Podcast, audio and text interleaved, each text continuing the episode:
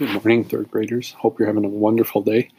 Today, for chapter four, we're going to listen to the audio for this.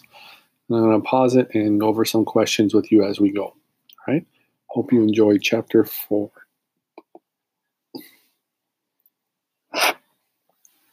Chapter 4 The Green Christmas. Henry was glad he sat in the row by the windows in room 4 because he could watch for snowflakes. Even though his father said they would probably have a green Christmas this year, Henry still hoped for snow. He was pretty sure the package hidden behind some boxes in the garage was the sled he wanted a real flexible flyer. While he sat at his desk looking out at the clouds for signs of snow, he was listening to Miss Roop talk about the Christmas operetta and thinking he had taken part in enough school plays for one semester.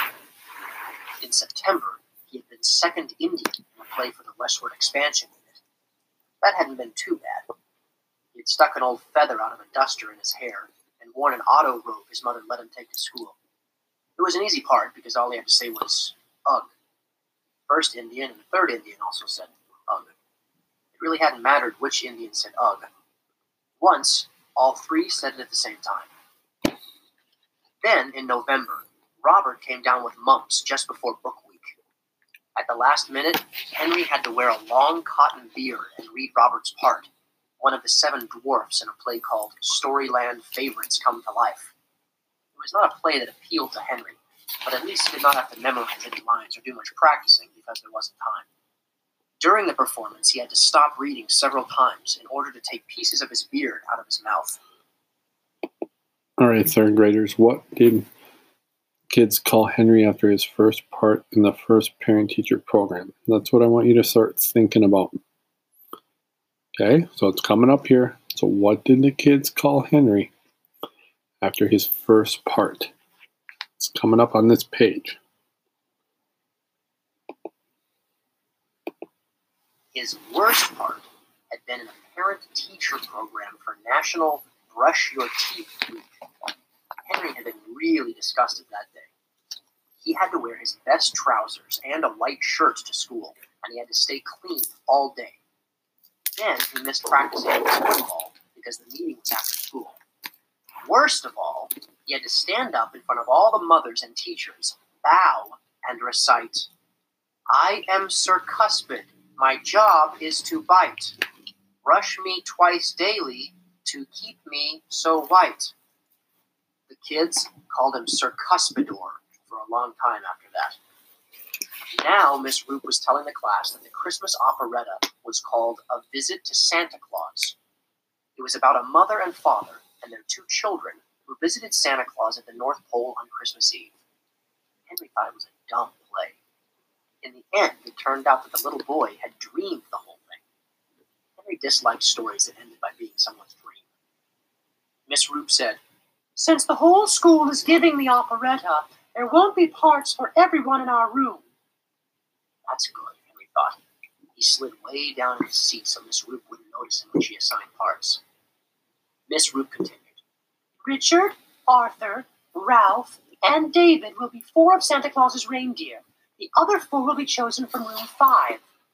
So far, Henry was safe. He stayed down in his seat just to be sure. Mary Jane, you are to have the part of the dancing doll. Beezus, oh, I mean Beatrice, you will be the rag doll. Girls' parts. Henry felt a little safer. Robert, you will be the big brown dog. Miss Roop went on. All the children laughed. Arf, arf, arf, said Robert. The children laughed again. When Miss Roop started to hand out the parts, Henry decided she had come to the end of the list. He sat up straight in his seat and looked out of the window at the sky. It looked darker. There might be snow before Christmas after all. He was glad he wouldn't have to stay in after school to rehearse a visit to Santa Claus. He wanted to make snowmen throw snowballs, since, of course, his mother and father would not give him the flexible flyer until Christmas. When he had his sled, he wanted to coast on the 33rd Street Hill. Miss Roop, holding one part in her hand, stood in front of the class again and smiled in Henry's direction. Just in case she was smiling at him, Henry quickly slid down in his seat again. She was smiling at him. She said, And the best part of all goes to Henry Huggins. Henry, you are the shortest boy in room four, so you are to have the part of Timmy, the little boy who dreams the whole story. The class shouted with laughter. All right, third graders, what part did Henry Huggins get? That's right, Timmy. It's Timmy in the story.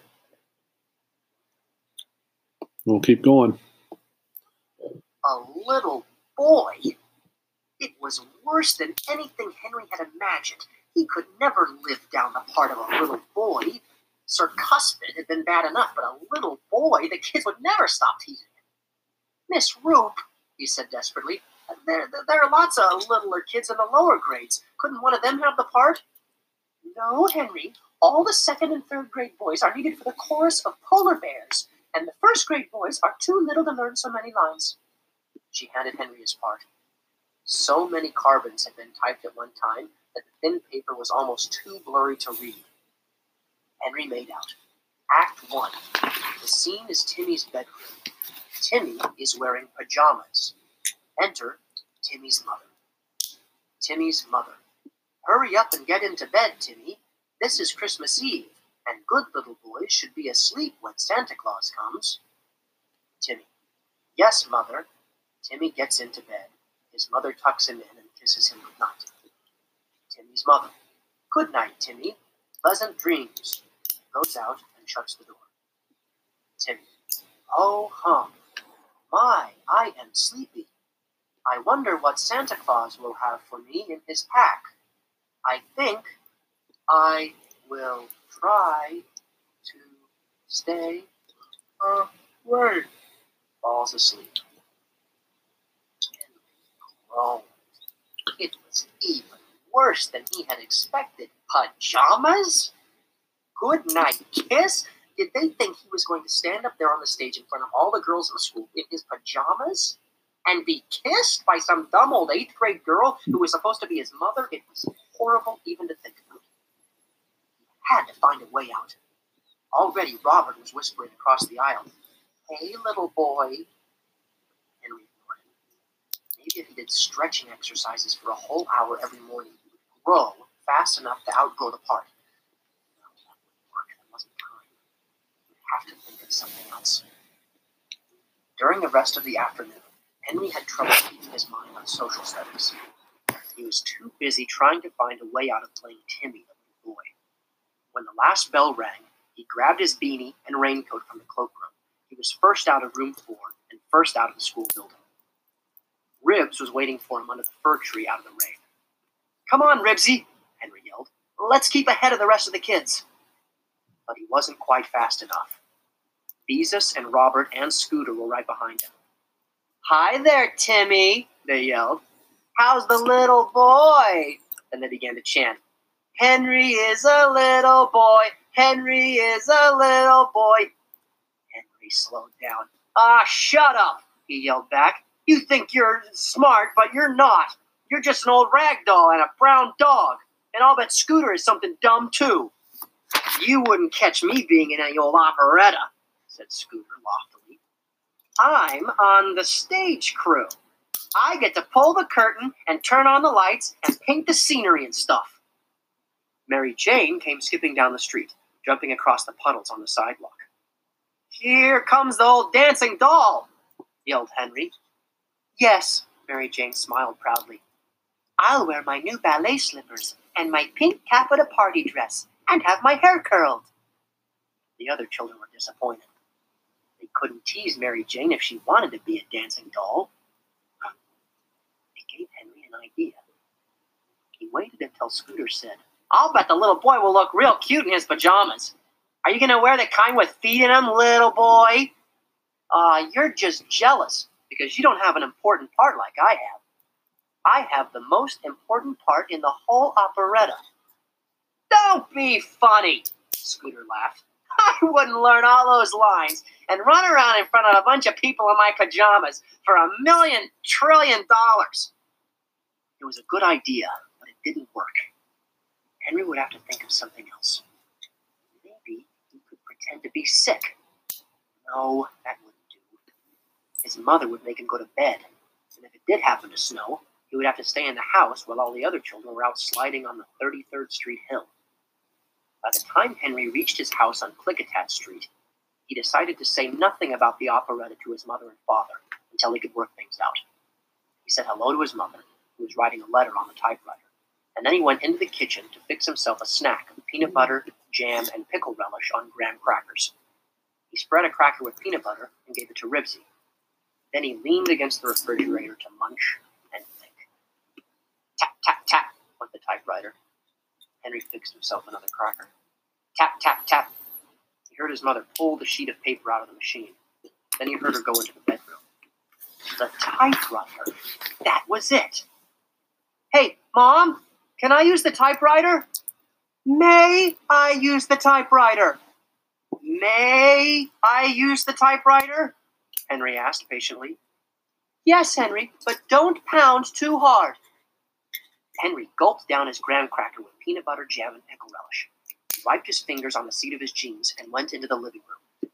There, he sat down at the desk, took a sheet of paper from the drawer, and put it in the typewriter.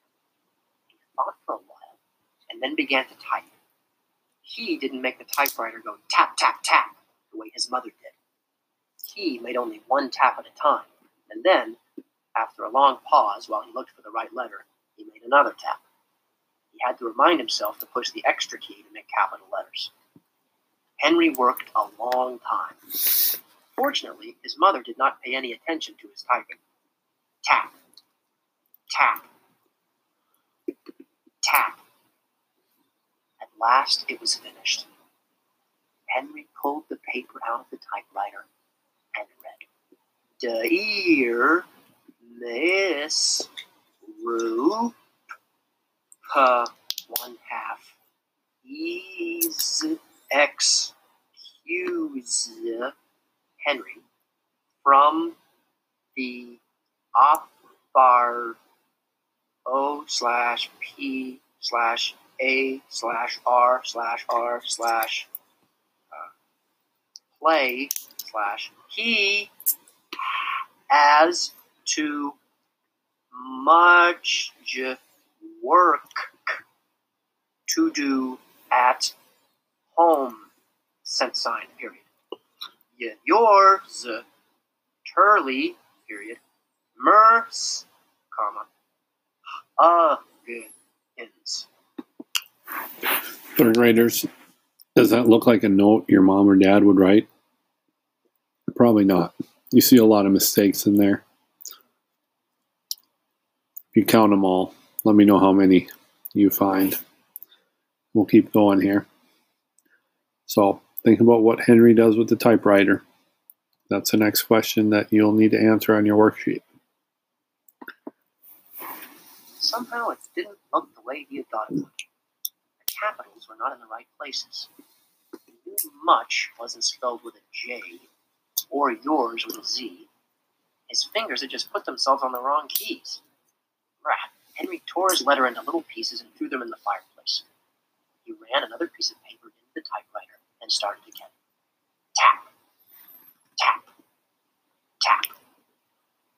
When the second letter was finished, it read, Dear Miss Rowe, please exclude Henry from the play. Has T slash W slash O slash too much work to slash do at home. Period. Yours, Turley, slash Mares, comma, Huggins. And he. Those capitals again.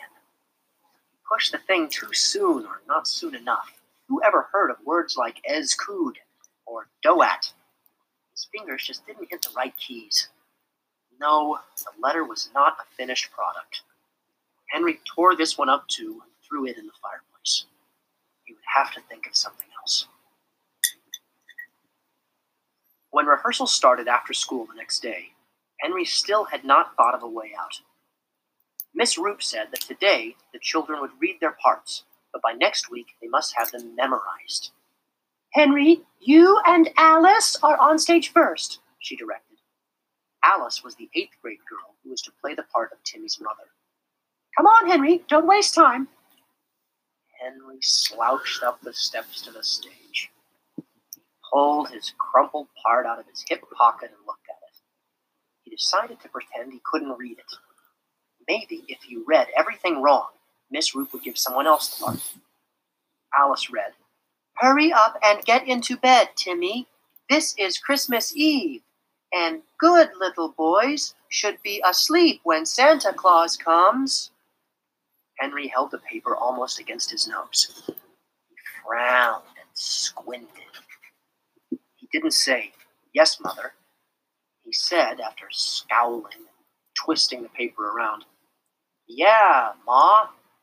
Henry Huggins, Miss Roop interrupted. You read what is typed on that paper. Well, gee, whiz, Miss Roop, it's so blurry, I can hardly see what it says. Bring your part to me. Henry slouched off the stage and handed it to her. Now, Henry, it isn't as blurred as all that. However, since you have such a long part, you had better trade with me. Well, that's that, thought Henry. None of his ideas seemed to work. Continue, ordered Miss Roop. The operetta proceeded. It seemed to Henry that it took a long time to go through it. The music teacher played the music for the songs they were supposed to learn by next week. Henry discovered that in the second act he was supposed to stand in the center of the stage and sing a song all by himself. It went, Hurrah for Santa! Hurrah for Saint Nick! He comes from the north with reindeer and sleigh, riding on clouds up high in the sky with a pack full of toys so children can play. It was the dumbest song Henry had ever heard. Hurrah for Santa! It was just plain stupid. He felt a little better when he learned that Robert had to sing an even dumber song called Woof Woof, I'm a Big Brown Dog. As Christmas drew near, Henry became more and more discouraged. Everybody in Glenwood School called him Little Boy. His mother and father found out about his part in the play because Mary Jane told her mother and she told Henry's mother. He had to learn his lines and recite them every evening while his father looked at the part and prompted him. He scarcely had time to go out to the garage and peek at the flexible flyer package. Mrs. Huggins went downtown to buy him a pair of new pajamas to wear in the first act. They were made of pink and blue and white striped flannel. Henry felt that any pajamas were bad enough, but pink and blue pajamas? Oh, he didn't even like to think about them. Henry swallowed hard every morning. He hoped his throat might be a little bit sore, but it never was. Finally, he gave up. There was no way out. Now all he wanted was to get it over. One afternoon during fifth period, Henry looked out of the window and saw a few feathery snowflakes drifting down. They were so light he wasn't sure at first. When Miss Roop wasn't looking, he leaned over closer to the window. It was snow. Oh, right. It wasn't going to be a green Christmas after all. Now he would get to use his flexible flyer.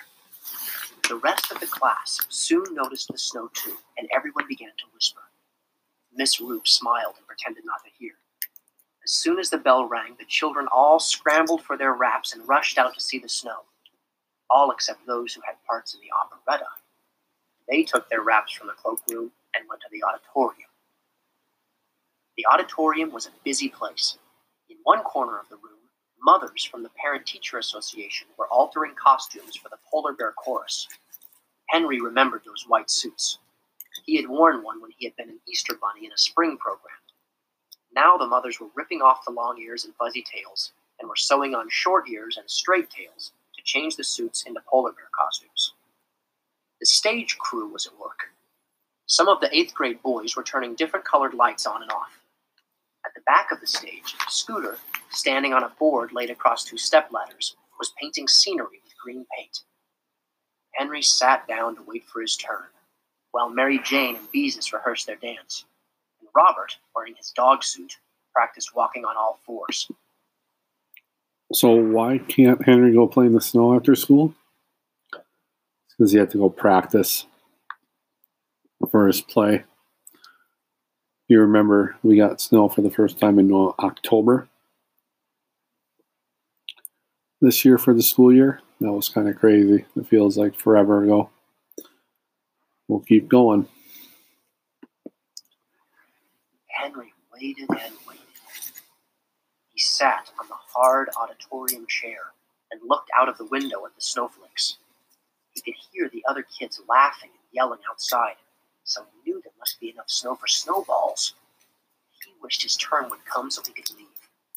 Now the tin soldiers were practicing their steps. At the end of the song and dance, one of the stage crew threw a basketball across the stage in front of them.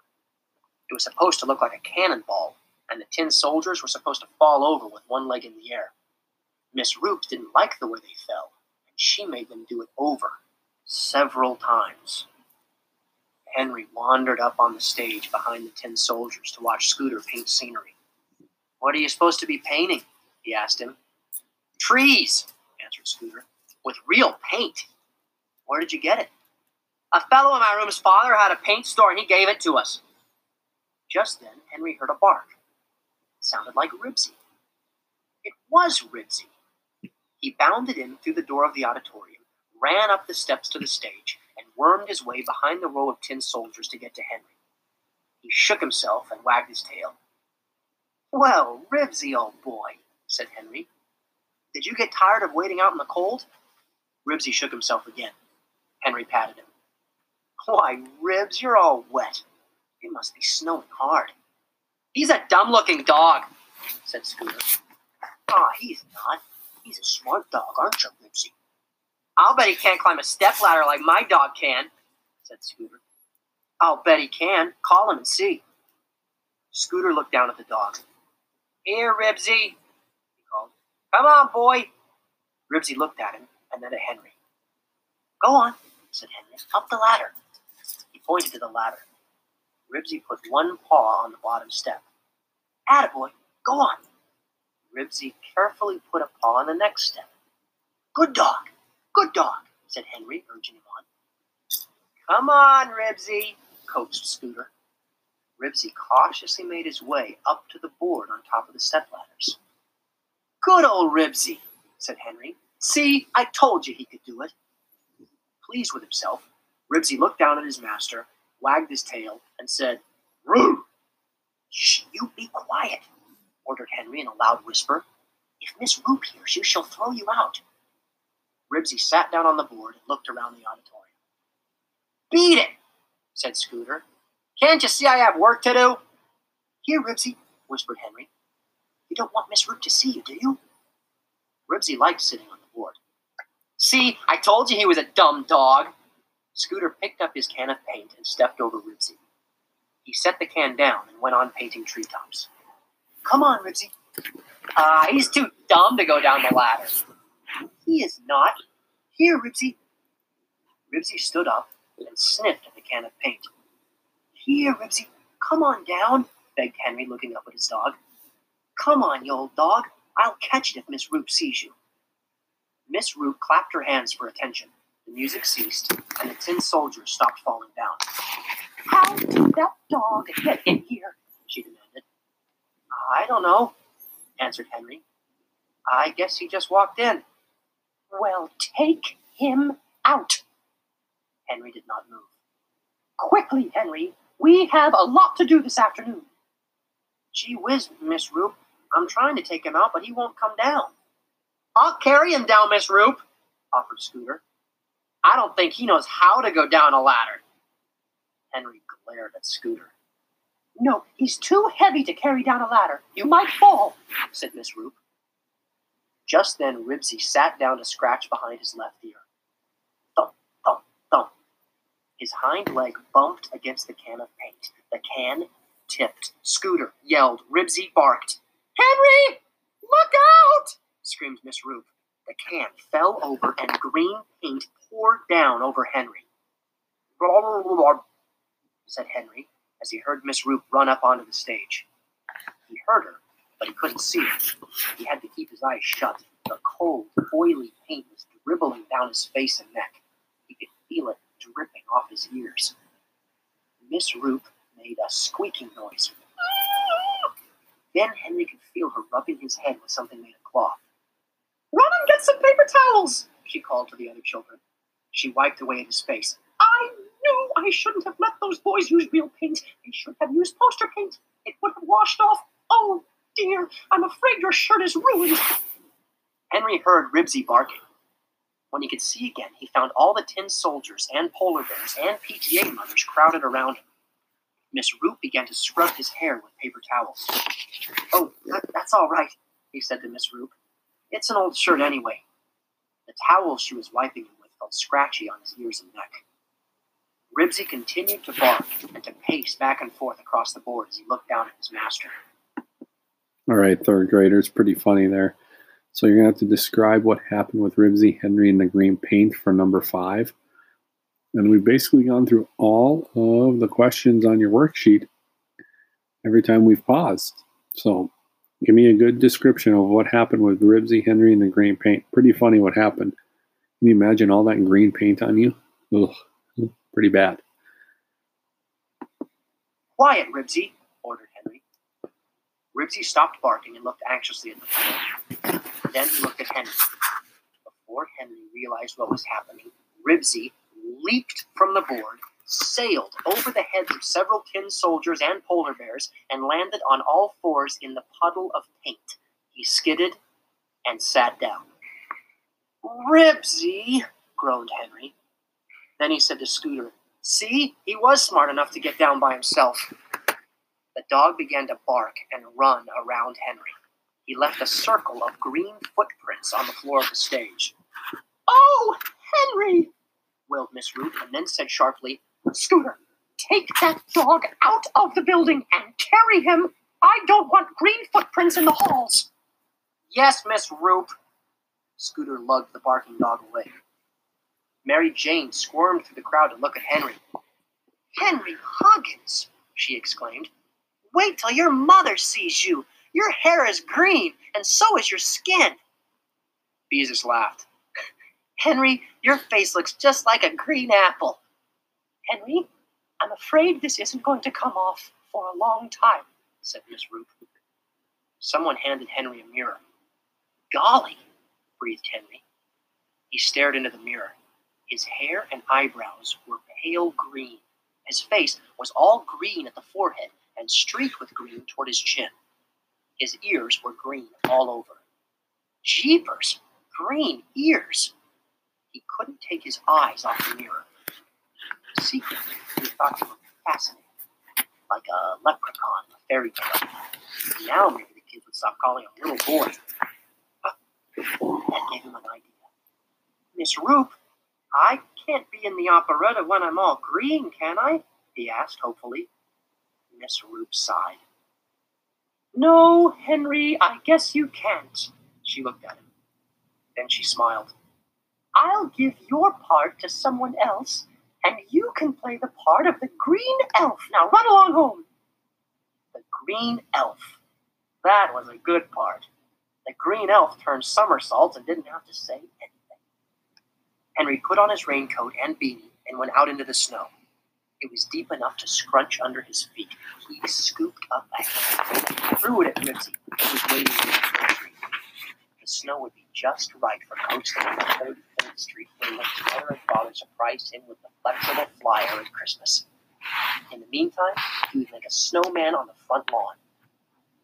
He would make a whole snow family, even a snow dog. Good old Ribsy. I don't know how I'd ever get along without you. Took out his handkerchief and wiped green paint from his dog's head. Then Henry followed a set of big footprints in the snow. He took big steps and carefully put his feet into the marks someone else had made in the snow. Jeepers! he exclaimed. I'm going to have a green Christmas and a white Christmas at the same time. Won't Mom be surprised?